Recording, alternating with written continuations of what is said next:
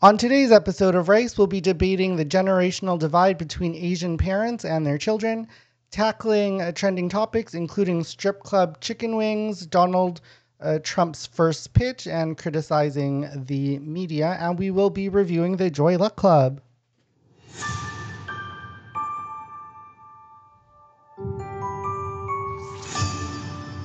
What up, what up, listeners, and welcome to the Rice Asian Comedy Podcast, where we share the Asian perspective on entertainment, culture, and trending topics. I'm your host, Vong Show, official spokesperson for gay super cute Asians. And on our panel, we've got Jennifer Shung, Hello, everyone. Leonard Chan, and Sebastian D. Chow. Happy to be here, Vong. Um, okay, great. Uh, before we jump into our main topic of the week, which is the generational divide between Asian parents and their children, and um, the associated movie, which is The Joy Luck Club, which of course has that theme very much built in, we like to warm up our debating chops in a section we like to call dim sum because it is a bite sized nuggets of information. So um, let's start first. Oh, hang on, I've got to uh, change the graphical overlay. Let's begin with Jennifer Shung, and her topic is strip club chicken wings. we'll get to those later. I think we actually all have a common theme this week for dim sum, which is sports and coronavirus. As you guys may or may not know, 22 NBA teams, all the players from these 22 teams are being, I guess, quarantined or isolating in this coronavirus bubble in Walt Disney World in Florida. And what happened a few days ago was uh, LA Clippers guard Lou Williams said that he had a family emergency. Well, not an emergency. He was going to the viewing, the death of his father's friend or something. So they let him fly. They let him leave the bubble uh, to Atlanta. And then moments later, Jack Harlow, his rapper friend, was posting a photo of, on Instagram of him at the Magic City Strip Club in Atlanta. So I guess the Magic Kingdom wasn't enough for his magic penis. Um, no, I don't know. He claims that he claims that you know he he now admits that he was at the strip club, but he was not there because there were no entertainers present, just food. All right. He loves the food there. Ask any of his friends, that's his favorite restaurant. So now, because of his little foray into a strip club, he is now facing a $150,000 cut to his salary. And instead of being quarantined for four days, they're extending that to like 10 days of isolation when he goes back, which means he missed uh, the team's first game against the Lakers, I believe. So um, that just goes to show you uh, which do you love more, huh? Basketball or pussy? No. or is it chicken wings? I don't know. There's a trifecta of desire going on right now. Um, I'm going to say if you're going to use someone's death as your reason to escape the rules, uh, I don't know, make it for something better. Like at least, I don't know, get an escort. No, I don't know. It was just, it was everyone's missing the life. okay, I mean, thank you. To be fair, those chicken wings at Magic City are dope. yeah, I mean, fucking yeah, wings. This is like the best the, restaurant. It's his favorite restaurant. I wonder why. You know. This is like the best advertising for a strip club ever. Like oh, they're gonna get so strip, much. It's business. a famous strip yeah. club. It's like the biggest strip club in Atlanta. All the rappers go there. In fact, like any rapper who wants to make it has to have. They got to pay the strippers there to request their songs. No way. That's oh. like it's it's. Oh, it's, it's legendary. So it's, it's, le- a legendary strip. Club. It's the Disney World strip club. And yeah. for one hundred fifty thousand dollars, though, I bet like they would have just brought the strip club to his house for the night.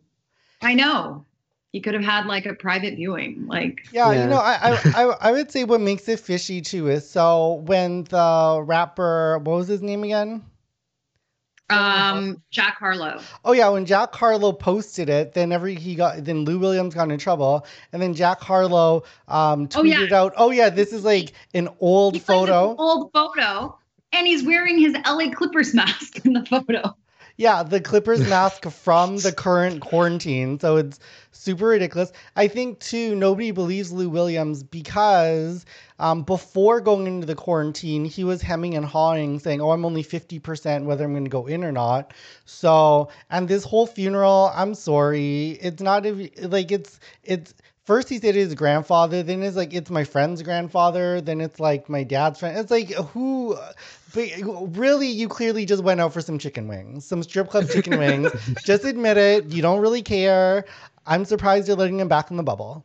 And uh, thank you, Jennifer, for that topic. We're going to move on to our next trending topic with Leonard Chan talking about Donald Trump's pitch with the New York Yankees. Take it away. So we're talking baseball. You know, baseball is America's game. It's as American as apple pie and school shootings. uh, Trump recently sent out this tweet. I'm going to read it. It says, uh, Because of my strong focus on the China virus, fuck you, by the way, Trump, uh, including scheduled meetings on vaccines, our economy, and much else, I won't be able to be in New York to throw out the opening pitch for the Yankees on August 15th. We will make it later in the season. All right, look, I understand why he canceled. I don't know if you guys saw the clip of him at he was last time he was at a baseball game, the crowd booed him, and like for somebody who needs adulation as much as he does, that's like jumping to a vat of hot oil. Like if you watch the clip, you can literally see the moment where he realizes they're not saying boo earns and he dies on the inside. And I would feel bad for him if it wasn't for the fact that he's a terrible human being who just, you know, sent well wishes to somebody who's trafficking underage sex slaves. But on the other hand, Dr. Fauci, he got to throw out the first pitch for the Nationals. And I mean, it, okay, it wasn't a great pitch. Uh, let's just say he was socially distancing the pitch from the strike zone. it was, uh, it was fun. But he's 79 years old. He's adorable, all right? And like, and now there's a baseball card featuring Fauci, and it's like one of the top selling cards of all time, all right? and then, and when I wrote this, like, this hadn't come out, but today, today it came out that the Yankees, they had no idea that Donald Trump was scheduled to throw that pitch. They're like, yeah, we, we, like, he just made that shit up. He made it up because he's losing a popularity contest to a dude who's not even trying. He's basically he should just finish all his tweets with XOXO Gossip Girl. Like it's. like, meanwhile, during all this, like America is breaking records for COVID deaths per day. All right, and like now going back to a basketball metaphor, like this, this is the like coronavirus should have been a layup for Trump, like an open layup. All right, because in times of national crises, like political leaders get huge bumps. All right, like after 9/11, Bush had like a 92% approval rate. That's like Stalin-esque. Mm-hmm. like even in in uh, Ontario, Doug Ford, who I don't like at all, I begrudgingly was like, yeah, he deserves an 83%, 83% approval rating. It's crazy. Like literally, all Trump had to do was shut up, say I'm not a doctor, and then let Dr. Fauci speak. Instead, he's out there being like, no, we should inject bleach and nobody should wear masks and he's got like a shockingly high 40% approval rating, which is only going to go lower uh, once all those people start dying because they're not wearing masks. Like it's ridiculous. Like basically, Trump should not be wasting his time lying about throwing balls because, as we have learned, the only thing he's good at is dropping them. Ew. I just quickly jump in, Vong, about Trump because it reminded me of a topic I did want to talk about. I was listening to a podcast and it was a quote of Trump uh, talking about how he has done more for Black Americans. Bes- okay, in addition to Abraham Lincoln, like more than any other president, with the exception of Abe Lincoln. This is quote. This is what Donald Trump has said. He has done more for Black Americans than any other U.S. president than than maybe Abe Lincoln. And yet, this week he, when asked whether he would go to the memorial um, of civil rights icon John Lewis, a black man who is lying in state, he said, No, I'm not going. it's your doorstep. It's in Washington. At least lie about going and then go to a strip club and eat chicken wings. Yeah. that just highlights the lies, I guess, and the hypocrisy. And it's just like, what planet are you on? Like, there's so much inconsistency. And then, not to mention the whole thing that we've been doing with our kids all week, which is person, man, woman, camera, camera TV. TV. I am cognitively there, you know, like, yeah. yeah. If you're like, if you, yeah, The best Yeah. way to prove that you're not cognitively all there is to just continually trying to insist that you are. Yeah. You know, I think that if, if Trump went uh, to a a, uh, a Yankees game, uh, I think the first pitch would be trash thrown at his head. Yeah. yeah, his, his approval rating in New York is 32%. That's like 7 out of 10 New Yorkers hate him, which is shockingly low, actually, for New York. But uh, it's great. Like, if he wants to go to a Major League Baseball game and not get booed, like, he's going to have to start a team in West Virginia. Like, that's it. The in-house Mar-a-Lago team. okay, thank you, Leonard, for that um, very intriguing uh, Trump topic.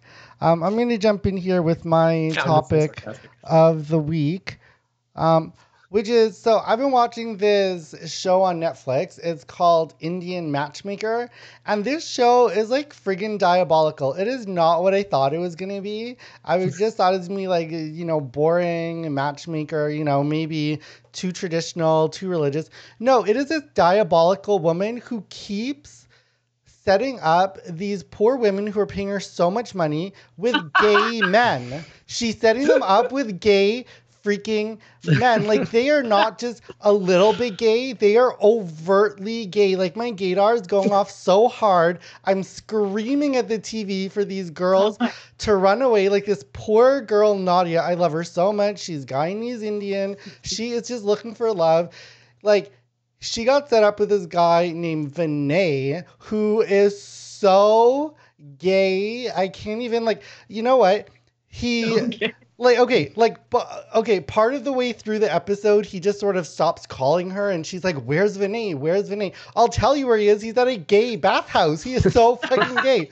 Like, girl, you need to run away. And then this other girl, Aparna, gets set Oh, up. I don't like her. She's a bitch. Oh yeah. So you know what? I, I was I was less worried about her, but then she gets set up with this guy, uh, um, um, Shaker or Shakar, and then she's like, "Oh, I really like Shakar, but for some reason he's spending like."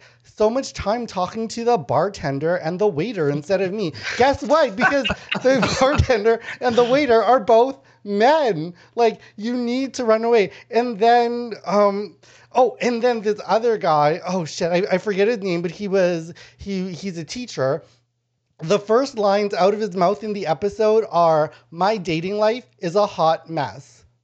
Okay, when have you heard a straight man use the words hot mess? This show is a hot mess. I can't believe this is like I can't stop watching. She's diabolical, and these poor women, they're gonna. Oh my god, I just. Oh, and then this other guy, he did he did the gay thing where he like he like he like touched his chest and said, "Oh my god." Oh my god. I was like, that's gay. That is so gay. And then the final thing was when one of them went to go pay for the bill, they brought out their wallet and they took out their credit card the gay way. Because see here, I'll explain it to you. Straight guys take out their wallet and like they just dig their thumb in and then like friggin' take out the card with their thumb because straight men are so stupid they don't care that they're stretching the leather of the wallet so their fat ass thumbs just dig in and stretch leather gay men which is what this guy did holds it and then with your dainty fingers you touch the top and slowly pull it out and he did the gay credit card pull out Okay. Credit card pull. I feel attacked. Make that a No, you guys need to watch this show. I can't, like, I can't. It's diabolical. I don't even know. I don't even know why she's doing this. I don't know if she just doesn't know these guys are gay or if she's just evil. But it is, it is can't miss TV for all the wrong reasons. they should change the name of the show to 90 Gay Fiancés. Good one, Leonard. I like. Yes, very good, very good. and that is my uh, mini review of Indian Matchmaker. I gotta fucking watch this show. That sounds great. Oh God, I started watching it because I saw you going off about it on Facebook. I'm like, I have to watch this now. Oh my god! I Did, just- do you know what I'm talking about? The guys, do they not scream gay to you, Jennifer? They especially the first one, the guy that works at his family's jeweler shop, like he Mhm. is so pretty. He's making like these flamboyant meals, a mousse bouche, like for everybody. He's into design. He's got photos, like a collage of family photos in his closet. I don't know what's more closeted, him. Oh, yeah. Janet. His his whole intro was he wanted to give everybody a tour of his giant walk-in closet. That is not a straight man. that is not a straight man. Exactly. Exactly. And he didn't like any of the girls. He would just shut it down at the photo. Like he didn't even want to like they were like he was like, "No, I just look at the picture and I'm like, "No." And I'm like, "Yeah, because it's a girl." Like, And but the, oh, so- does yeah. she have a penis? yeah. Well, and the funny thing is, the only person he liked was the girl who was a supermodel. And you would think all straight guys like supermodels, but no, the people who like supermodels are gay guys because supermodels have no boobs. So you don't have to worry about all the girly parts. Uh-huh. flat chested. He wants the mm-hmm. flat chest. Just like honestly, a lot of gay guys really like like supermodels because of that. Because they're androgynous looking. They're like Yes. dangerously thin, usually, right? Yeah. Yeah, that too. They're like, you know, the girl version of a twink, you know? So anyway, that's Oh my, my thing. I'm telling you, there's going to be a gay scandal on this shit. Somebody needs to out these people. I think they're real life people. Um, and yeah, diabolical. So I I feel like you, you just did. I'm putting I'm putting her on blast. That's matchmaker. Okay, let's go to our um, final trending topic with Sebastian D. Chow, and Sebastian is going to criticize news channels. Yeah, okay. So I, I hate the TV news. And I know that it, it's a lot of like outrage theater. And, you know, resentment's a lot like drinking poison and expecting someone else to die. I've grown sick of the system while my parents like still muster the energy to rage every day about what new idiot thing Trump did. I like yes, he's he's racist, he's stupid, he's rude. We all know this. It didn't change overnight. They watch the news on TV just to get mad. I find a lot of older liberals do this, actually. No offense to you guys. a while a while back, uh, Wanda Sykes came out with an hour of uh, Trump jokes, but at the point where every Trump joke had already been made twice by like Colbert and Trevor Noah, like people just fume at the television for like for fun. They point to Trump's big dumb face as he litters on camera or his toilet paper on his shoe and say, "See, I told you so." It feels like Groundhog Day. If something important happens, like I'll see a headline about it. I'll I can get my own preferred form, uh, form of uh, propaganda if I want. But every single time the, the president holds a press conference, my family's watching the news, yelling at the TV in rhythm with the talking head of the day, who confirms, as we all knew, Trump is bad. Why? Stop watching. They're so angry every day. They're wa- watching the news inst- instills an impotent rage in the viewer that rebounds internally and just deepens the political divide a little further every single day. And I, I don't think we can even learn anything of consequence from these conferences and discussions. I mean, here's how it usually plays out somebody from the administration walks out. Yes, we're still racist. Yes, we committed treason this week. No, it doesn't matter. Go fuck yourself. okay, thank you, thank you, Sebastian. Um, there, there was this one thing that um, there was this one thing that I watched of. There's this woman who um, her father started watching Fox News and before he watched it, he was like just totally loving and accepting of all races. And then she just had this whole thing about how he went crazy and it became super racist. And um, and then he went to the hospital and then he couldn't watch Fox News and then he became like accepting again. I'm not sure how totally true that is, but I do think there is something to what you're saying of how um, people are getting radicalized. For Yeah, There's I mean- sure. studies that show that people who regularly watch Fox News, like generally, are less informed than the people who watch no news at all. Yeah, and while I I aimed my my statement towards liberals, like just I just assumed that there weren't many conservatives who cared about what I would say. Ob- obviously, Fox News is like huge propaganda, and it's it's a poison. But all, I think all TV news is, is like that It's- to yeah, to an extent. It's because look, they're, they're, the problem is news is corporate. News is for profit. So like every they realize that there's money to be made in outrage. And I mm. know that there's a newscaster in this call. Uh, yeah, Yeah. yeah, but she wasn't allowed to say anything except what. yeah, I worked for Chinese media, so it was like as long as you don't mention or refer to Taiwan as a country, you're good. As long as you don't demean the president or compare him to Winnie the Pooh, you're okay. Like, We'll talk about the Dalai Lama. yeah, don't Yeah. bite, you know, the hand that feeds you, which was literally the government. So, Oh, as um Yeah. as one of our new features, because this is a live stream as well as a podcast that gets posted later. I know people have been making comments. Um, I haven't been replying to the comments because they're like on Facebook, Twitter, YouTube, um, Periscope, Twitch, a few other places, and I haven't figured out how to bring them all in. But uh, I, I do see that there's a comment from David saying, "OMG, I'm dead." So I want to acknowledge. Thank you, David. Um, and and if you guys are listening, um, we will try and get your comments. If you have something you want to say about this week's topic, please definitely jump in because we're going to start right now. Um, our topic of the week, where we delve into Asian culture, this week is about understanding our parents and debating the generational divide between Asian parents and their children. Let us first go to Jennifer. hi.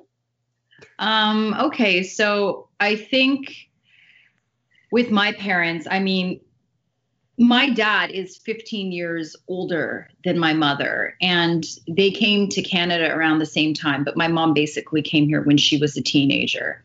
And he was like already this 35 year old businessman, which is kind of creepy if you look at it that way.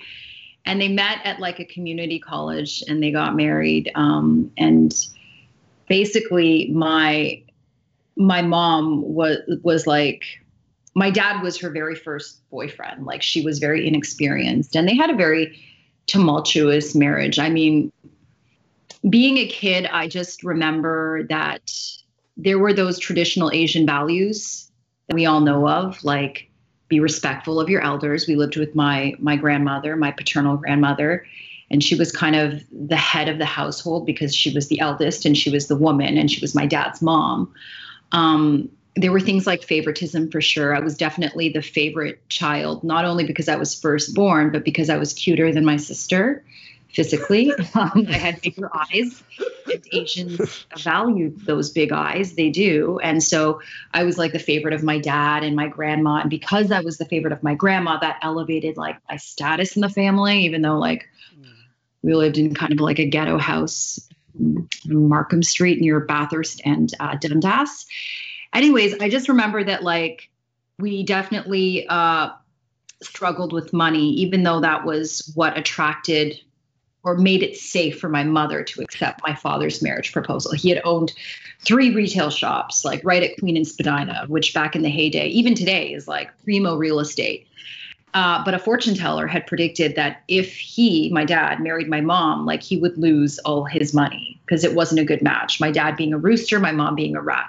So superstition was obviously, I remember that as a kid. And the elders, you know, um, they had this kind of pentagon mirrored thing hanging at the door to ward off evil spirits like my mom or my aunts would tell me horror stories from like from like Chinatown, like of a white ghost woman standing on top of that restaurant with the two lions outside of it. And I just remember being freaked out as a kid because so much superstition and feng shui and beliefs. And um, they would talk about how one of their parents' daughters was like, in a very hush hush manner, like we're being polite to their face, but behind their back, we're going to talk about it like a very Chinese way talking about how this daughter was like possessed, but turns out like she just had schizophrenia. so that was kind of fucked up, as I've learned. Um, but I will say that like, um, you know, my parents they they split up, which is not very common for Asian families of that generation. None of my cousins' families were were broken up. Um, it's hard for me to talk about it a bit because it's like it's bad memories. You know, my dad basically was violent towards my mom. Um, they struggled more and more financially, and she would do all the work in the house, work till the wee hours of the night while pregnant in the basement, cutting out clothing samples because they owned, you know, a retail store, and then on the weekends they'd you know, haul ass to the flea market to sell like picture frames. Anyways, they split up. We moved to a woman's shelter. And I think when I went to live exclusively with my mom, because I guess she got custody because my dad was like violent towards her, that's when I would say that my upbringing was less traditional. Like I didn't enjoy my grandmother's Chinese cooking. It was Kraft Dinner after school because that's all she had time for as a single mother. And it was like less Chinese being spoken to me because she came to Canada when she was 15. So her kind of default language was always English with us, whereas with my dad and my grandma, it was Chinese. So there was like immediately a loss of language. I mean, the most tragic part, screw losing the language, it was really losing my innocence, I guess, because uh, you know, she, um, I joke about it in my comedy. I say that like we are the least traditional family, and the show that I loved watching growing up was Jerry Springer because I would look at the white trailer trash on that television show and be like, "It's my family." Um, you know, given like the the abuse that happened, uh, I'll just shorten it because I know we're short on time. But yeah, basically, I was molested by my mom's boyfriend, which was my dad's ex best friend for a number of years. And because in Chinese families, they don't teach you about sex education, like I'm sure when you guys were young, there's a sex scene on TV. Like I love Dirty Dancing, but every time they got hot and frisky, like oh, pillow in my face, and they'd be like Huangse, Huangse, which means like perverted or yellow wolf or yellow. It just means yellow, which is like very weird that the color associated with us would be like bad mm. meaning in Chinese. Hi, baby, I got corner. Yeah. mm. So I didn't know anything. I didn't know from my ass from my vagina. You know what I mean? I didn't know what was going on. So when I was being molested, I was like, oh my God, am I being raped? And the first thought was, I cannot say anything to anybody because this means that I am bad and I am vile. And if my family, if my dad, if my mom, if any of this gets out, like I was watching like Law and Order, like I thought I'd have to sit in a witness box and disclose all these nasty details happening to me. So I kept my mouth fucking shut. And that silence, which is so admirable, the stoic Chinese silence, the stoic Asian silence, is what kept the fucking comfort women that my sister made a documentary about, silent about their experience mm. for years and years. And they finally spoke up in the 1980s. And it wasn't me who spoke up, it was my sister because I guess she had, you know, bigger balls than me. Not just because she's a lesbian, but, you know, I guess it's just braver. Um, and I think that generationally, you know, to sum up, like today, like my kids know the meaning of the word pedophile, they know what sex abuse is. And that is just I think, a generational but also a cultural thing. Mm. Yeah. Thank you for sharing, Jennifer. I, I think especially important to talk about is the abuse that happens in first generation households. Like I know, you know, my family, you know, first generation family, none of us were born in Canada. And you know what? We did have um, our house had uh, had uh, had had a physical abuse, um, both from my dad and my brother. He, he's the oldest to the rest of the children. And you know, I feel like when I talk to white people, they seem like really surprised. But if you talk to like Asians or other immigrants, it's really common. And you know mm-hmm. what? Like one thing I want to say too about my parents though is, you know, at first I did have a hard time with the generation gap because they grew up um, you know, they, they obviously grew up in in Laos, Thailand, and China, and their their values were just so different. Like they they really wanted us to you know, even though we're in Canada, to still hold on to our values. And I think in some ways it was good, in some ways it was bad. In the good way is that, you know, outside of school, at home we only spoke Laos. Like we didn't speak English and they always surrounded me with a lot of Asians so that I wasn't like one of these you know Asian kids who like wish they were white. Like, you know, and, and in fact, I've told this story before. At my school there's only white one white kid at our school and we beat him up every day. So if anything, I always felt bad for like white kids. I thought they were like these like sad people who just got beat up by Asians. Um, by you. by me, yeah. you you got your foot on his neck. You're like, oh, this poor guy. Uh-huh. Should really come a break someday. Not right now. Yeah. Obviously, not now. But yeah. I would say Do where you feel privileged? Do you feel privileged? In my neighborhood I was I was privileged. I think in overall Canada as I grew up I learned I wasn't as privileged, but in my neighborhood we did kind of rule that whole school. I will say because I'm the youngest of five children, I was lucky because the whole generational divide I do think happens with the oldest children more so. And like my my sisters really had to go through it. They went more through more of the of of of the, of the physical abuse. They went through not not being able to go to summer camp, not being able to sleep over at friends' houses, um, just because it was um, you know, it it it just wasn't something that you would be allowed to do in the old country, and um, you know, oh, I, I will say, as you can tell, I'm a bit less prepared this week. If you notice, we have like new graphics. So I spent my week doing the graphics instead of getting prepared. And of hmm. course, it's the week I'm talking about like physical abuse in my family. So it's probably the, the one I should have been well, most prepared for. it's for. all very graphic. So.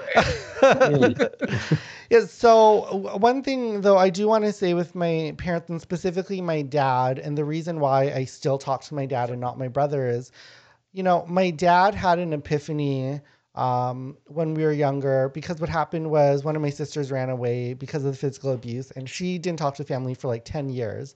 And um, it really broke him as a person. Like it honestly did. He just was never the same. Um, and he really learned that he had to change his ways and he finally apologized and really did change as a person. And as you know as the other panelists and other asians know an asian dad apologizing and changing his ways is like mm-hmm. completely unheard of. So, you know, I I do want to give a lot of thanks to my older sisters for sort of going through all the all the pain of of let's say re-educating my parents about where they live now um, in canada and so you know like, like i said it's sort of twofold one thing is i do like that my parents instilled in me our cultures and our value but i do also like that they changed over time. And hopefully, as somebody who grew up in both cultures, I can represent both and the good and bad of, of both. Um, yeah, that was my totally unprepared talk. And I this is the first week I'm live streaming to my other Facebook. So I have two Facebooks. I have like the Vong Show Facebook and the Vong Sandera Facebook.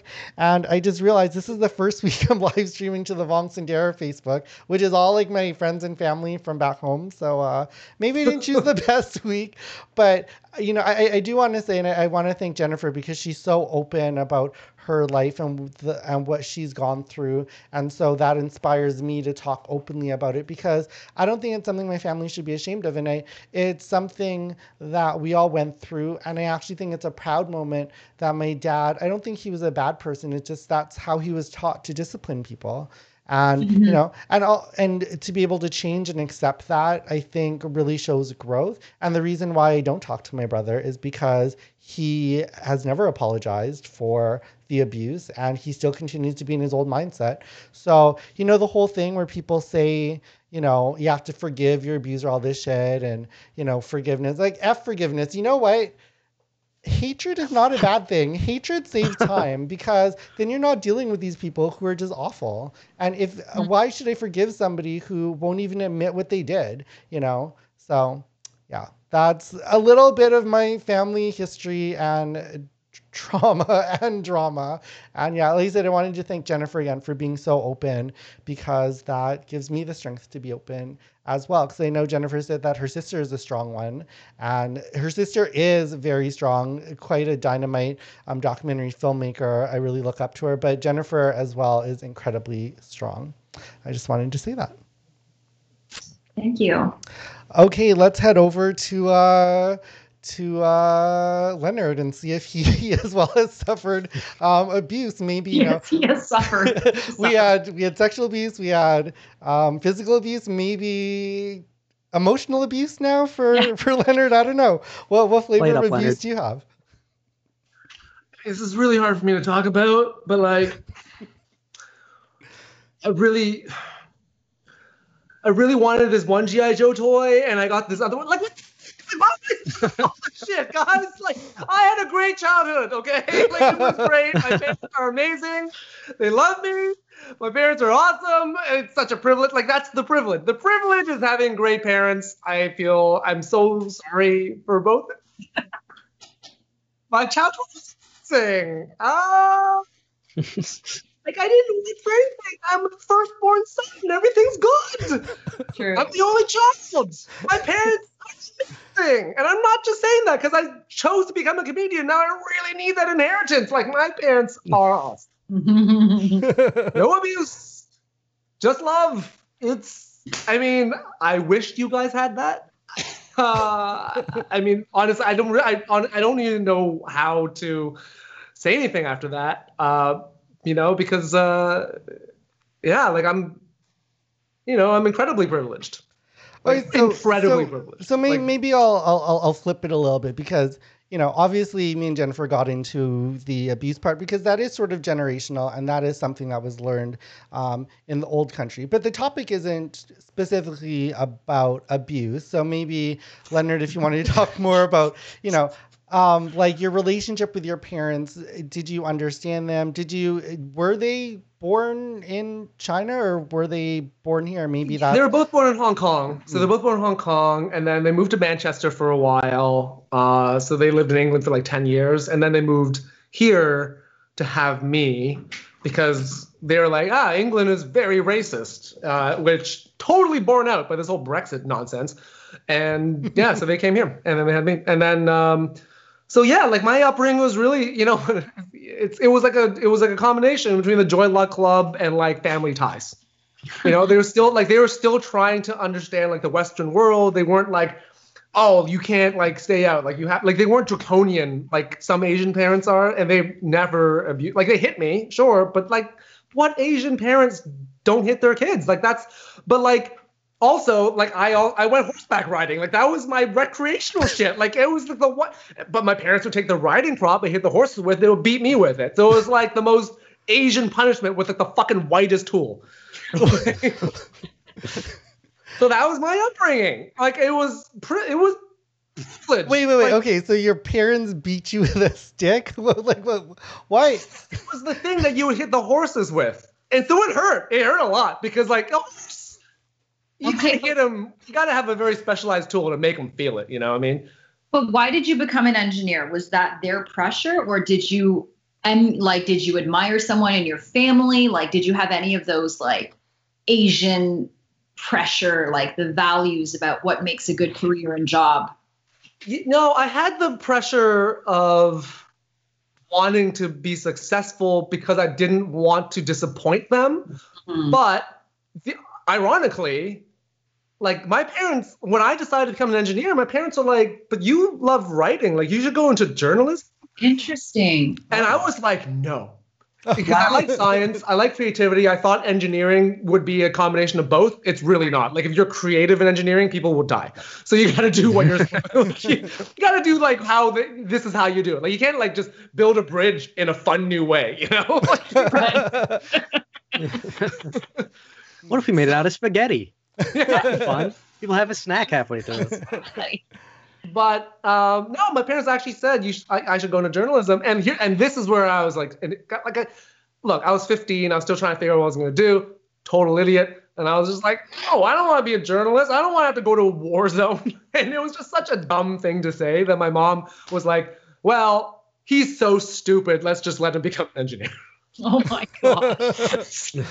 yes, let's let's lower those expectations. yeah, like they never I never felt like they put a lot of expectations on me, but at the same time, like I knew that, you know, I, and I think I don't know if you guys experienced this, but it was really about like, like they instilled in me like a work ethic. Mhm. Um, yeah.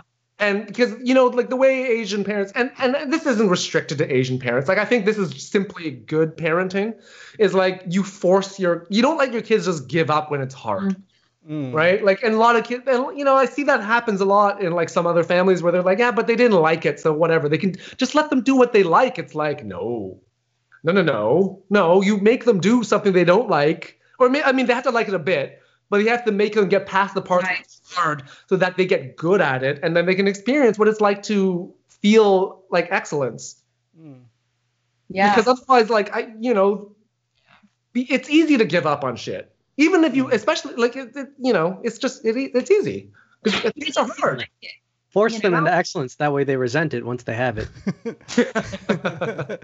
um, okay, let's Yeah. uh, let's jump into into Sebastian's upbringing and how did you um, how did you get along with with your parents and do you feel like you understood them whether it's their Asian heritage or their non-Asian heritage, just sort of like the generational divide. Uh, so uh, with my parents, similar to Leonard, like we were not struggling, but it always felt like we were. I don't know why, but I always thought that we were like close to like losing everything. We were not. My father was an engineer. We had no financial burdens. Uh, uh, but for some reason, it felt like I was a, like a step from broke. Like we bought a uh, we bought a big ass house, not a mansion or anything, but like a sizable suburban home right before the crash of 2008 Oh, and immediately it was worth nearly nothing. Like my my dad lost his job and had to go to Texas for work. I'm like, oh my god, my dad had to leave the family because we were had nothing. While my mom had to get a joy uh, a job uh, working retail at Toys R Us. I thought it was all falling apart. Uh, meanwhile, my family had three cars and two people who could drive at the house, and my brother is still doing travel baseball and getting private pitching lessons. I didn't think, oh, my dad managed to get work in this crisis where no one has a job. Uh, I, I was thinking, oh my god, my dad, he had to leave uh, and far away and mail us money uh, while my my mom's in Toys R Us. Like, I, I had this misconception. Was this house though, in Detroit that they bought? It's uh, in Metro Detroit, so it's not in Yeah. like a bad area. I mean, it was probably never worth anything to begin with. Oh, Let's be honest. okay, okay. Uh, no comment. Uh, as, as somebody who actually does do a lot of performing um, in Detroit, I will I, I will stand up for Detroit just, just so people st- keep coming to my shows. Um, I, there's I, a lot of there's a lot of bandos in Detroit. A lot, of- Um, a lot of crack dens. You know, you can just stop by, just pick up some crack. No one lives there uh, officially. Yeah, it, it's kind of funny. I always had a lot of reverence for Detroit because in Winnipeg, I describe Winnipeg as like the Detroit of Canada because the murder capital of Canada, the violent crimes capital. And From also, what you've said of Winnipeg, it sounds much worse than Detroit, actually. I know, right? well, thing is, you know, the funny thing is, so um, for our American listeners, what you might not understand is each Canadian city is tied to an American city for their nightly news. So we would get the Detroit nightly news, and so I feel like I know a lot about Detroit because I sort of grew up watching the news, and I was like, oh, they had three murders, we had three murders. You know, the, a couple rapes. like okay, so, some so violent if you live in an area that's bad, like Detroit, you you say, well, at least we're not Gary, Indiana. and that's how you get by. You, you find another shithole, like it, even worse. Yeah. And so ours was like Gary, Indiana, because that's the worst place that you could be. Huh. For Toronto, we kept getting the, the news from Tonawanda, Or Ton- Buffalo. Tono- There's always like a fire. There's always a fire in Tonawanda. We don't, you know, I don't know why. The- the Tonawanda was perpetually in flames. That's from what I understand. um, Sebastian, is your mother the Asian? No. His last name is Chow. That's the first clue. Yes, yes, we, we we've, broken the stereotype like Leonard. Yeah. Yeah, Like I said. Sebastian is my son. Yes, yes, yes. Was Now- your dad like super traditional or like No, how not at white all. Was He was a he was a a, a Toronto a native Torontonian. Uh, from he was like sec he was like uh, no he was uh he he was his parents were Hmm. first generation. yeah, ma- What maybe. kind of engineer was he?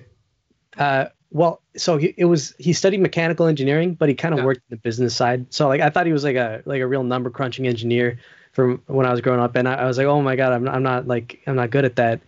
Uh, I'm I I, uh, I can't do what my dad does. And then I grew up, I grew up and he he like does mostly business stuff. Yeah. Most engineers do. I actually did very like I did some engineering, but I was mostly business for like 20 years. Hmm. Yeah, one one thing I want to ask on the topic of our parents and understanding our parents is maybe what value did they try to instill in you that they had from their generation that you were just like, no, like this is Yeah, so they're they're Canadian, and so uh, they're liberal in America. Mm, Uh, ve- like Canadians are like very very very left in in America. And so politically, my parents are liberal, and so am I. If uh, the orange man is bad was the lesson I was supposed to learn, mission accomplished. but if the goal was to make me learn piano and violin through childhood lessons, definitely not. Mm. how, how about you, Leonard? Was there an old traditional value that they tried to pass on to the next generation and you were just like, no? Not really. I mean, now actually it's interesting because I feel like my parents have kind of been sucked into like Chinese nationalism, oh. which just like American nationalism is just dangerous. Like nationalism is is like this wild beast. Like you know, and once you lose control, like that's how you get Nazis and shit, right? So like, yeah. um, yeah. So they were kind of like because like China's doing really really well, and you know when they were growing, like they they like went like they grew up in the Cultural Revolution, right? So it's like. Mm things were not good. Right. And now they're seeing things are, are very good. And they're like, well, we want to make sure this continues. And they're pretty much like, yeah, man, anything it takes, you know, like sometimes you got to break some eggs to make some omelets. I'm like, you're ethnically cleansing those eggs, man. Like, what the? So mm. they're kind of like, uh, do whatever it takes to make things work. Whereas, like, you know, they're kind of like ends justify the means. And I'm like, ah, I don't know about that. Mm. Like, so that's, like that's kind of where the source of all our disagreements are now. Mm. I mean, obviously, this has been you know our our uh, disagreements have gotten more nuanced as I've grown older, older and like you know sort of learned a bit more about the world. But I mean, I see where they're coming from. I totally get it. It's just a very different mindset than what you know, because I've been brainwashed by the Western media to mm. be believing in human rights and stuff. I, I don't know. It's weird. yeah, just heavily to, propagandized. Uh, mm. just, just, to finish off our parent section, I think one thing with this week's movie of the week, Joy Luck Club, was you know several of the daughters didn't really know their mother's story. Um, some not until the the very end. So I guess wanna, what sure. I want to ask, and I'll, I'll, answer first. But um, what I want to ask the panel is, you know, how much do you know of your parents' life and their and their story?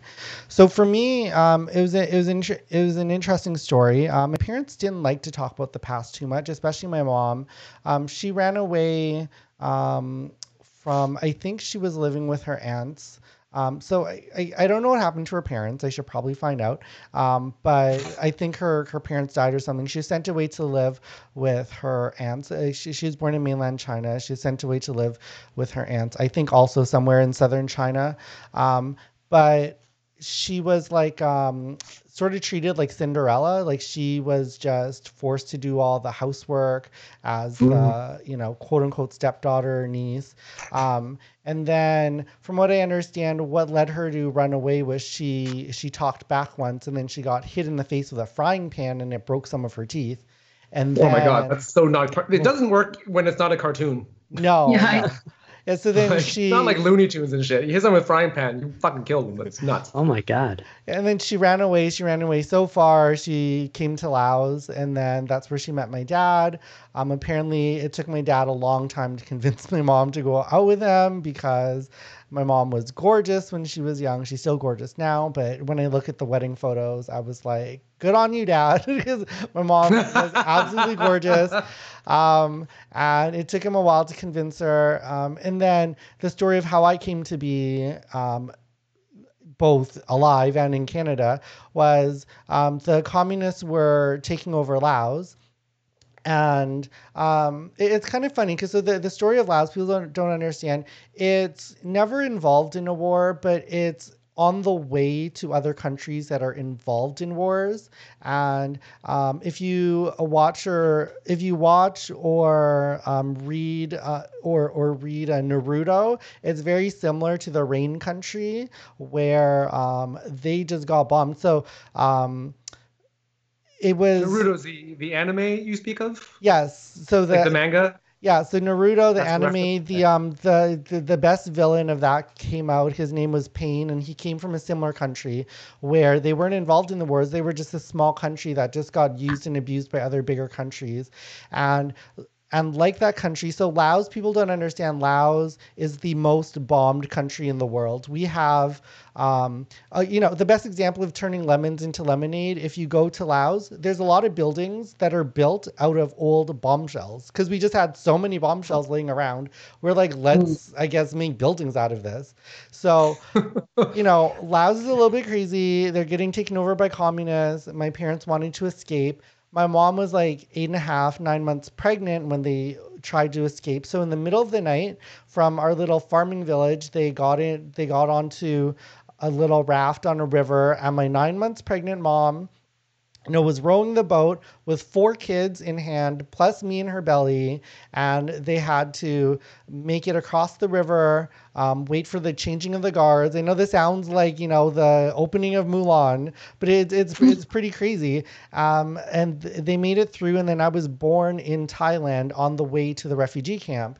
And for me, um, so on my passport, it actually says that I was born in Laos, in Vientiane, Laos, but I was actually born in Thailand, but we had to lie. I hope I don't get my citizenship taken away, but we had to lie because if I said I was born in Thailand, then I would have been separated from my family because you can't be a war refugee in a country you were born in. You would just become like a citizen yeah. of that country. So um, yeah, and then we came to Canada. So that's about what I know. I will say too, with my with my dad and his life, he was very successful. Um, of a, a, very very smart man. Um, he's a forest ranger um, back in the old country, and he had to give that all up when he came here and take a labor job. And so you know, I think I inherited a lot from him. And anybody who knows me from comedy knows I'm not a humble person. I, I feel like I'm just really good at a lot of things. You know, from, you know, in high school, I was, you know, our, our sports MVP, you know, top student. You know, I think obviously I have a big ego about my comedy as well. But one person who I will always put above myself, he's basically better than me at everything, is my dad. Like, basically at sports, at everything. Like, with, um, so in so for badminton, I was I'm not sure I've told the panelists before, but I was the provincial champion of Manitoba in um, in badminton. Ooh. Mm. In, in in high school, and um, my dad used to play on like the Thai national team. So even with one leg, even with like ACL surgery, with like all these cranes and stuff, I was on such a high from winning.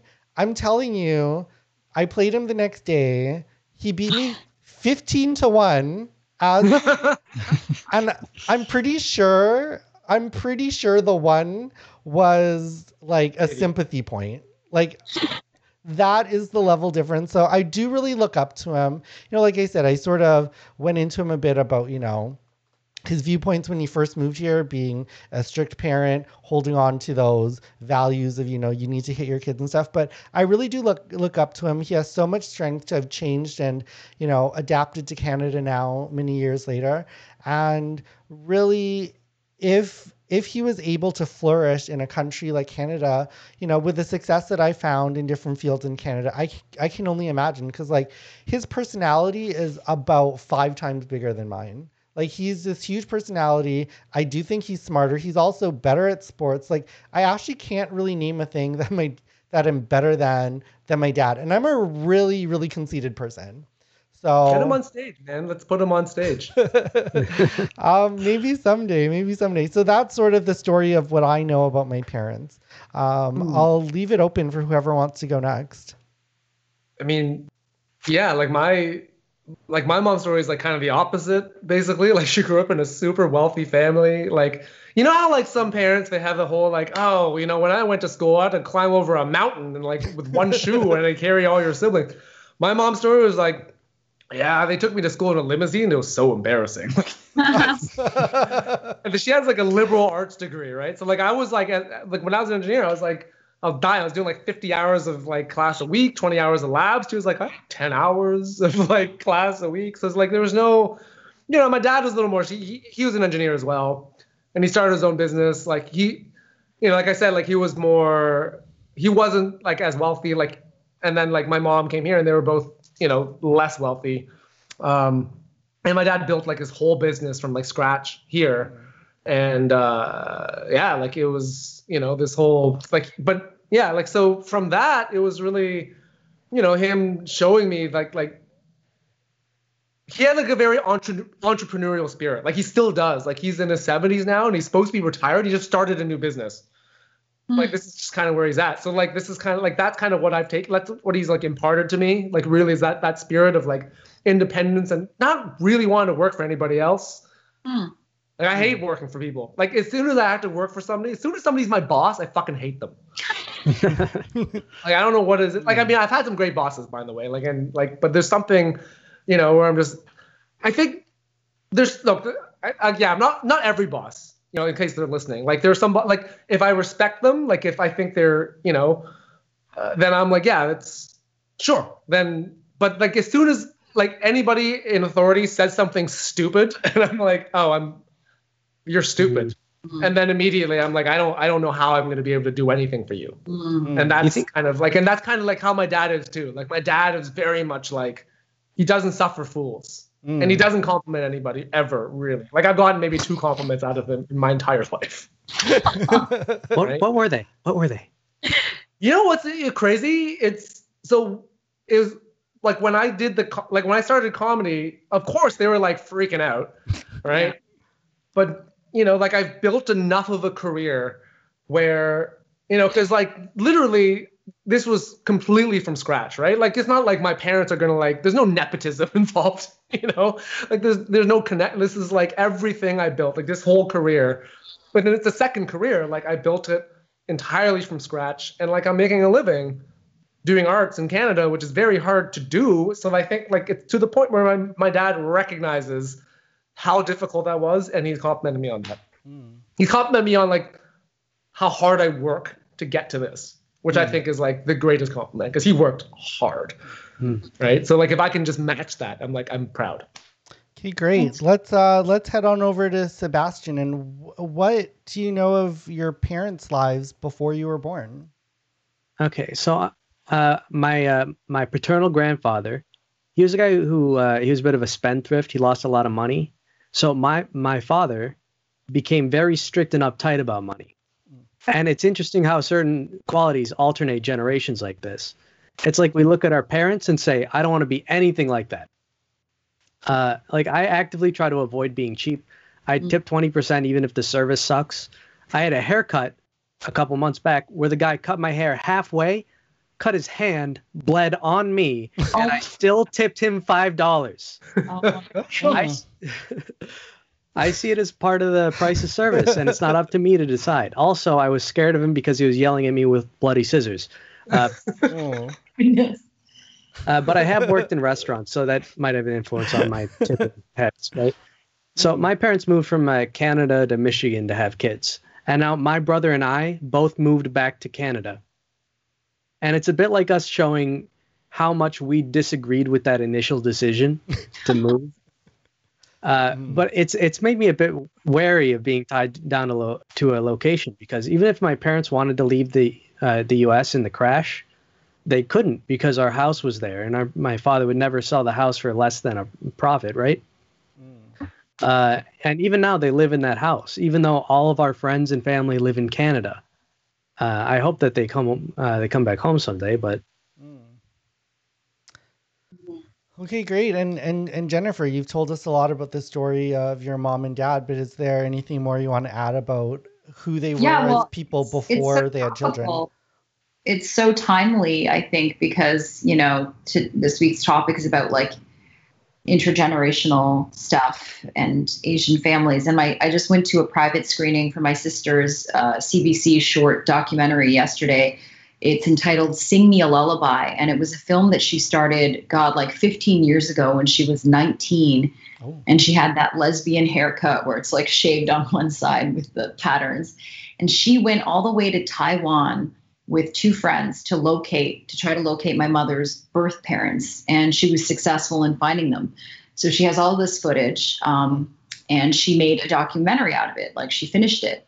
And through this film, I really got to see and understand more of my mother's journey. Like, I know that when she was four or five years old, her father had a gambling problem, took all her brothers and sisters, including her, and tried to like uh, sell them off to pay his debt. They spent a night in jail. The mother like kidnapped them from my grandmother and said, I'm going to kill the kids if you don't give me your earnings from your waitressing job. And she couldn't find them. So she called the police. The police arrested him, locked the kids in jail. But then once they were released, he tried selling them off. And my grandma had to work her ass off to get the money to buy each child back, but she didn't have enough money to buy my mother back. And mm. so she eventually did locate my mom, and she would see my mom uh, growing up through a playground and realized that my mom was better taken care of by this new woman who was a widow and already had two grown up kids. So my mom was just like a younger child that she could dote on. My mom had fancy shoes. She went to school, and for years, my pater- my maternal grandmother would watch through a playground fence, watch my mom grow up, and didn't say anything. And then so my mom hadn't gone back to Taiwan in 30 years. And when my sister found her mother, like it was like a huge reunion back in Taiwan. But then shortly after, my maternal grandmother had a stroke and um, couldn't communicate. So that was all conveyed in the movie. It's very sad. Uh, so my mom had a pretty tragic kind of upbringing in a way. Um, she always longed for her mother's touch, and she rationales like her reasoning behind not being affectionate towards us when we were kids, like not hugging us and not saying I love you. I mean, Asian families aren't that like expressive in that sense, but she really never did that. It was because she didn't have that growing up. So, you know, whereas my father, he's the complete opposite. He's very, very I guess, cheap with his words, right? I love you. They say, have a saying in Chinese where if you have to say I love you so much, it probably means that you don't mean it. like mm-hmm. you're compensating with the words. Yeah. And that's kind of my dad's style, very different than my mom. My mom is selfless, giving, martyr, caring, like sacrifices herself for anyone, but also naive, you know. And my dad, he was one of nine kids and they escaped during the Cultural Revolution to Taiwan and they were dirt poor. I think he lost one of his testicles climbing a jagged fence. That's mm. his story. He was probably experienced with being gay at one point when he went to an all boys school. He was a total womanizer, though, after that, that I know about my dad. But he was great at basketball. He loves Jeremy Lin. Like, he was like, he was like the Damon Stoudamire of basketball in Taiwan. Like, they love basketball, and he loved basketball. So that's, that's such I, a crazy profile for your dad. He this is a wild ride. Some gay experiences. He fucked a lot of women. He loves basketball. like, like, that's like, that's pretty Tinder profile. Like, what the? You're like, oh fuck is going yeah. on? Maybe like lead with the basketball to ease into the whole like missing testicle. with lost a ball. No, oh. and then you ended with lost ball. Because like it's it's a pattern of behavior. It's like oh he's sporty. Oh he's he's like reckless too. Okay, well, thank you for sharing your stories about your parents and their values and who they were before they had kids. Now let's jump into our movie of the week, which um, plays upon all of these um, themes. It's the legendary The Joy Luck Club. So, you know, this is a groundbreaking movie, all Asian cast. Um, only it's only happened three times in Hollywood history. Of course, the most recent was Crazy Rich Asians, where a Hollywood movie had like a pretty big budget. And you know, when I was watching this, I could definitely tell like they gave it a big budget. It was the type of book that if you read it, you would think this is unfilmable. There's so many stories, so many sets, so many countries and places and you know um, eras that they have to film so many characters that you know they really did put a lot of money into this production. So you know I think it's it's great that we get to talk about it this week. Um, let's first go to Leonard. Um, what did you think of this movie? Okay, once again, uh, I love this podcast because it's forced me to watch all these Asian movies that I haven't watched before that I really should have watched already. Yeah. Um, and again, this is the first time I've ever watched Joy Luck Club. Way. Yeah.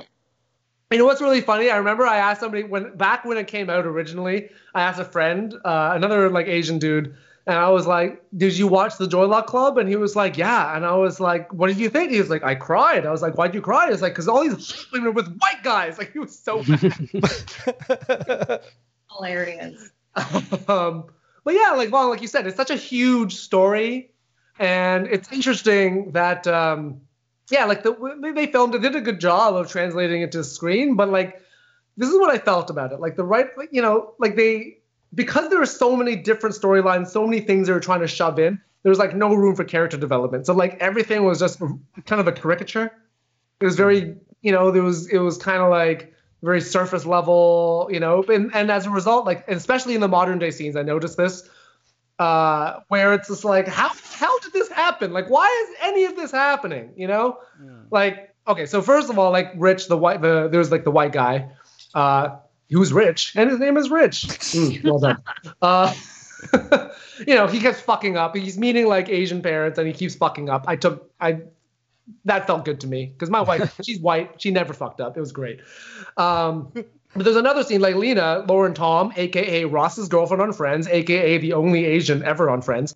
Uh, like her, she was married to this like Asian dude, Harold, who was so annoying. He looked like like an Asian David Cross from Arrested Development. Like, and you look at them and it's like, how the hell did these two ever fuck? Like I don't I don't understand how did this marriage get this far? Like how did you agree to this? Because like it was nuts. And uh yeah, and then there was this part when uh Rose, I guess, uh you know, and by the way, everybody's Chinese in this thing. And then at one point, like this like racist white mom, and uh and she's like, oh, you know, like uh, you know, she calls, basically referred to her as Vietnamese, and she's like, "I'm not Vietnamese, I'm American." I was like, "Man, you're Chinese, like, man, like, why?" Oh, it was yeah. Also, you know what? Uh, all what really bugged me is like all the there's two white guys in this movie, and they're both decent people, really. Most of the Asian guys, total dicks. I'm like, Oh, yeah. there's like an abuser and a rapist, and then Harold. All right, it was just fuck. And it was like those. I was like, you couldn't make a good Asian. You couldn't make a good Asian. Like, come on. And uh, and I would have loved and like yeah. So they're bringing white guys home. and People were freaking out. I would have loved it if Waverly, who by the way, supposed to be Chinese, played by a Japanese woman, and the hmm. child version played by a Vietnamese girl. I'm like, come on, man. I would have loved it if she like brought a black guy home and just broke everybody's brains. that's I want to see that movie. Hmm. Like that's a movie. Like we I, we should write that. Well, you can't write it now, but Yep. back then it would have been You want the Joy Black Club? the joy. Yeah, Yeah, It would- one, well, no, thing, no joy. One thing I will say is she Joy. wasn't. One thing I will say is she wasn't just Japanese. She was Japanese Filipino. I want to put that in because I know Filipinos get mad at me because I do this joke fair, fair. about Filipinos aren't Asian. So they're all. It, it's a She joke. the I, I do think they're Asian. But if if we were to erase the fact that she was half Filipino, I would get some hate mail. Fair enough. Didn't know Um, that, but she also played a very Japanese woman in, in Karate Kid too. Okay. uh, but the thing that really resonated with me actually the most is, I, I mean, at this point, it doesn't matter if we're spoiling this, right? Because it's like what 40 years old. uh, but there's that scene, I guess, at the end when uh, when the dad is talking about how he can't find anything because his mom died and she doesn't know where anything is, and I was like, that would 100% be me. If my wife died, I would have no clue where anything is. so I have to die first. Hmm. Nice. Okay, great. Yeah, you know, I I really love the movie. It was actually my first time watching it as well, and I watched it like back to back to back because it was like a 48 hour rental and I wanted to get my money's worth. And I, I actually really I really liked it. You know, just from, you know, I, I, I am starting to, to produce some short films now. So I'm doing a lot of like production design. And the first thing I noticed, I was just like, I was comparing, you know, the movie and the book and everything. And I was just like, how did this even get greenlit? I was like, this is crazy. There's so many stories, there's so many sets, there's so many locations, there's so many characters.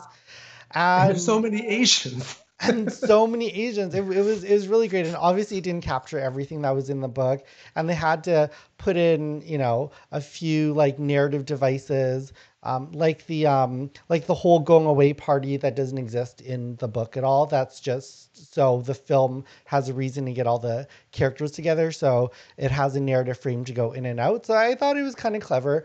Um, be you know I, I do think part of what they took away from the book which is actually our topic for next week which is asian superstitions is a lot of the is like a lot of the character motiv- motivations were due to superstition, and you get a little bit of a taste of that in the movie, but some of it might not totally come across.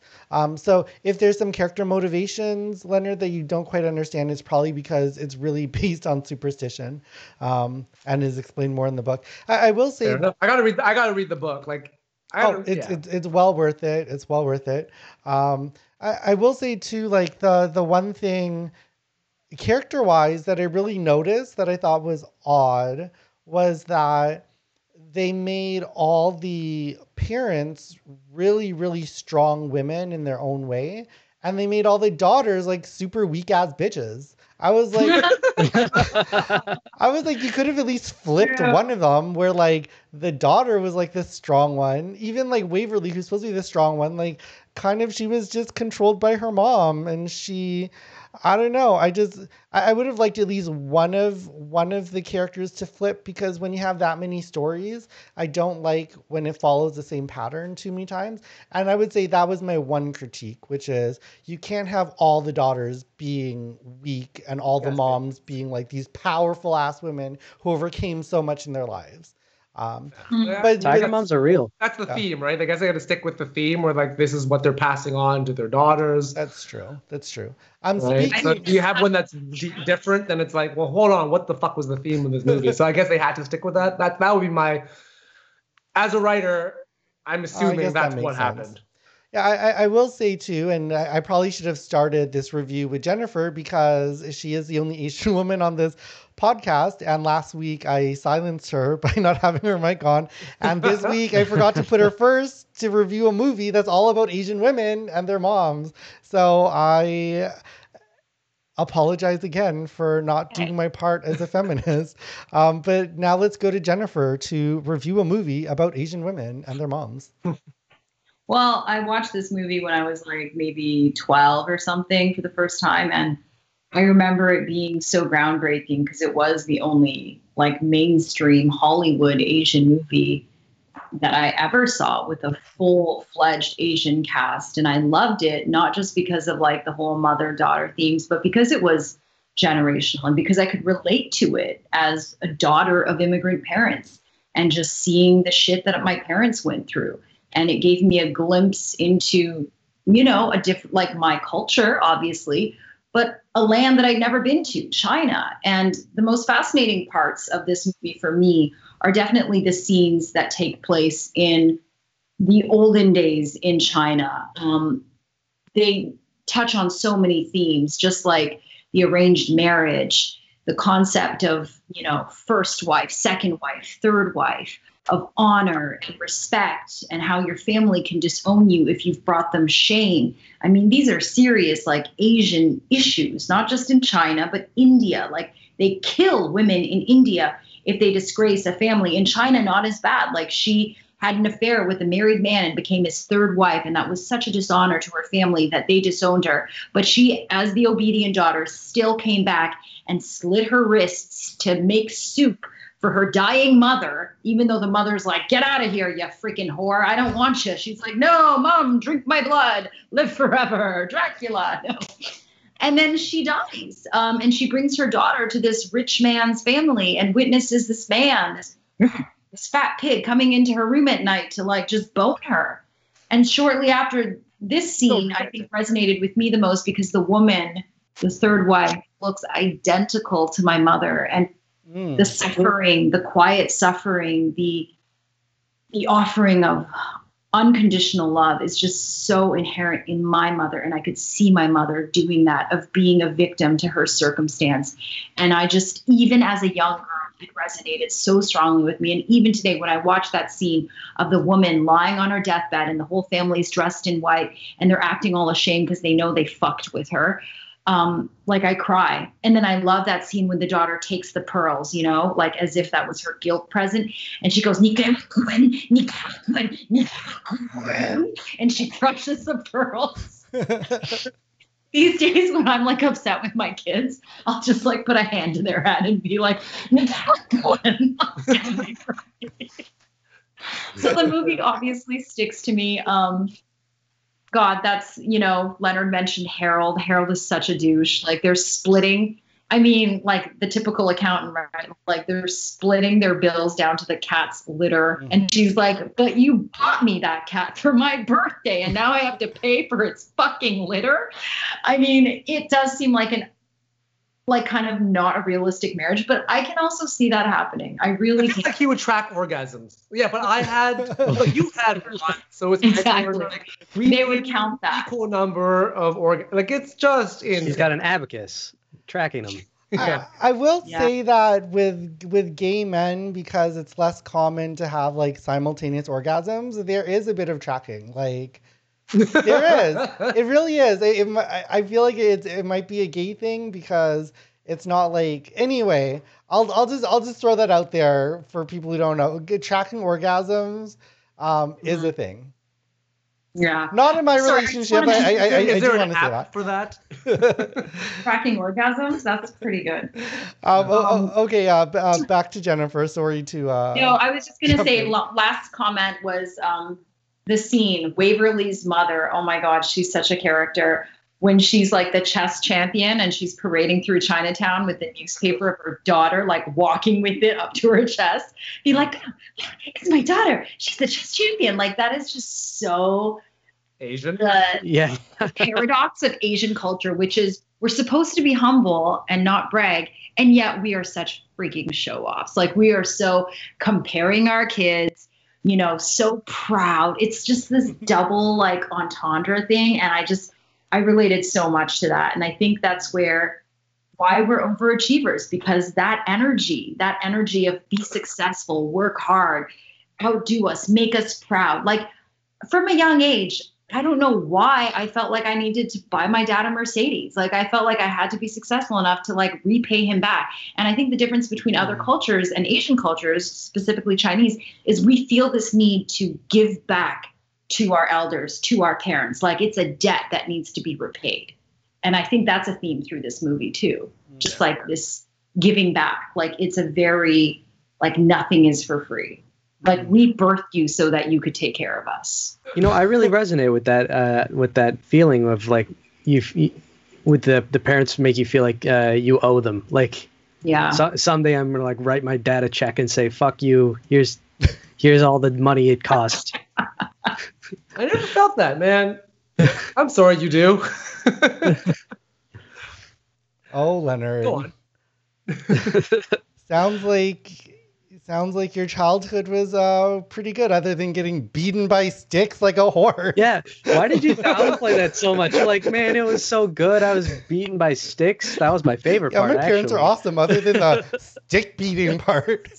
nice. Uh, it helped to break up the monotony of all the awesomeness. Yeah. Leonard Seabiscuit champ. It's like if you if you eat cake every day, you know, one, the next day you get beaten. You're like, you know, it's a change of pace. I don't mind it. okay, and uh, I'll give the last word as far as review over to Sebastian. What did you think of this movie, and uh, did it resonate at all? Uh, since it was all about Asian Asian women. So there's a there's like a, a unique flavor to Asian suffering.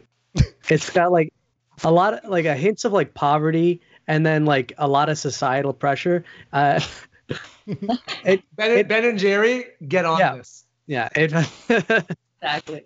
it it hurt like it hurts me to like watch these uh like a bunch of tragedies of, Ch- of Chinese ge- generations mainly because like it feels like there's no end to the misery like it's not a cathartic sadness of like an emotional scene it's more like a like a, a deep bleak suffering Yeah. uh and you know it's this movie has is a lot of endless like sad reminiscing about shitty things people did to these women for like basically no reason uh when I was uh, when I was growing up, I read a, a book called Red Scarf Girl, well, a, b- a book about a, a girl growing up in the Cultural Revolution, and and it's like it feels like the storytellers are are powerless, that it, like everything sucks, and even like when you can claw some like measure of victory and things are going well, like it's not that great, like it's still like not great conditions, and then it's it's right back to business as usual.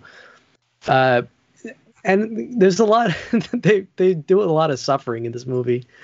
Uh, and you know, there's a scene where uh, one of the women she she immigrates and she loses her pet swan. And uh, while it's very sad that she lost her pet swan, No one should be allowed to own a pet swan. They're menaces and extremely territorial. if you're if you're having a picnic and you see a swan walk towards you, you get up, you walk away. That's now the swan's picnic. You have nothing to do with that. now this this is, is a, a scene with a, a man who like fists a watermelon in this movie, and then he like eats it seductively, and So- he- so I marvel at the confidence of, of a man who will fist a watermelon in a white dress shirt. Not only does he finger up all the watermelon, ruining it for everyone else without a care, but then he rubs it all over his mouth, fearing no dripping at all. And he walks away with clean sleeves. if I ever see someone on his game like that, I'm packing up because he's dialed in. I've got no, I've got no business here. Like that guy, he could be easily could be in the KKK because all those white robes, no problem. Yeah. That's Keep these That's the things kind of- clean. that's the kind of confidence that you can start a political like movement, like a cultural revolution around that kind of magnetism. So someone who will just like confidently do something stupid and suffer no consequences and get a big win. Hmm. he he fisted a melon, clean shirt. That's that's your guy. That's your big- Campaign. yeah. Okay, thank you, Sebastian, for that take, and thank you to all our comedians for that uh, interesting, uh, windy review of the Joy Luck Club. But I, I think the uh, the last word is just uh, see this movie, read the book. It's historic. It's there's so many things to learn. Um, it really made me look at my mom and my parents in a different way, and um, I think that's really important.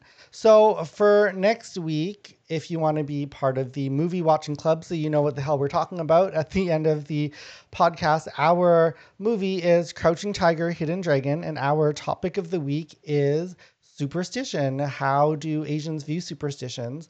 And what are the most insane superstitions that we are taught as children? If you are a listener and have suggestions for superstitions, you could leave a comment on the live stream wherever you're listening to right now, um, or on the podcast. Um, I think most podcast platforms have some type of like review comment kind of function and i get alerts on that. And while you're there leave us a five star review because that also helps us with the algorithm.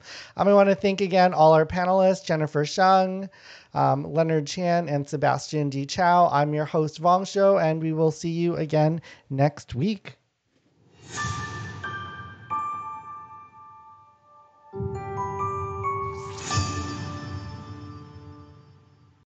Lucky Land Casino asking people what's the weirdest place you've gotten lucky? Lucky? In line at the deli, I guess? Aha, in my dentist's office. More than once, actually. Do I have to say? Yes, you do. In the car before my kids' PTA meeting. Really? Yes. Excuse me, what's the weirdest place you've gotten lucky? I never win and tell. Well, there you have it. You can get lucky anywhere playing at LuckyLandSlots.com. Play for free right now. Are you feeling lucky? No purchase necessary. Void where prohibited by law. 18 plus. Terms and conditions apply. See website for details.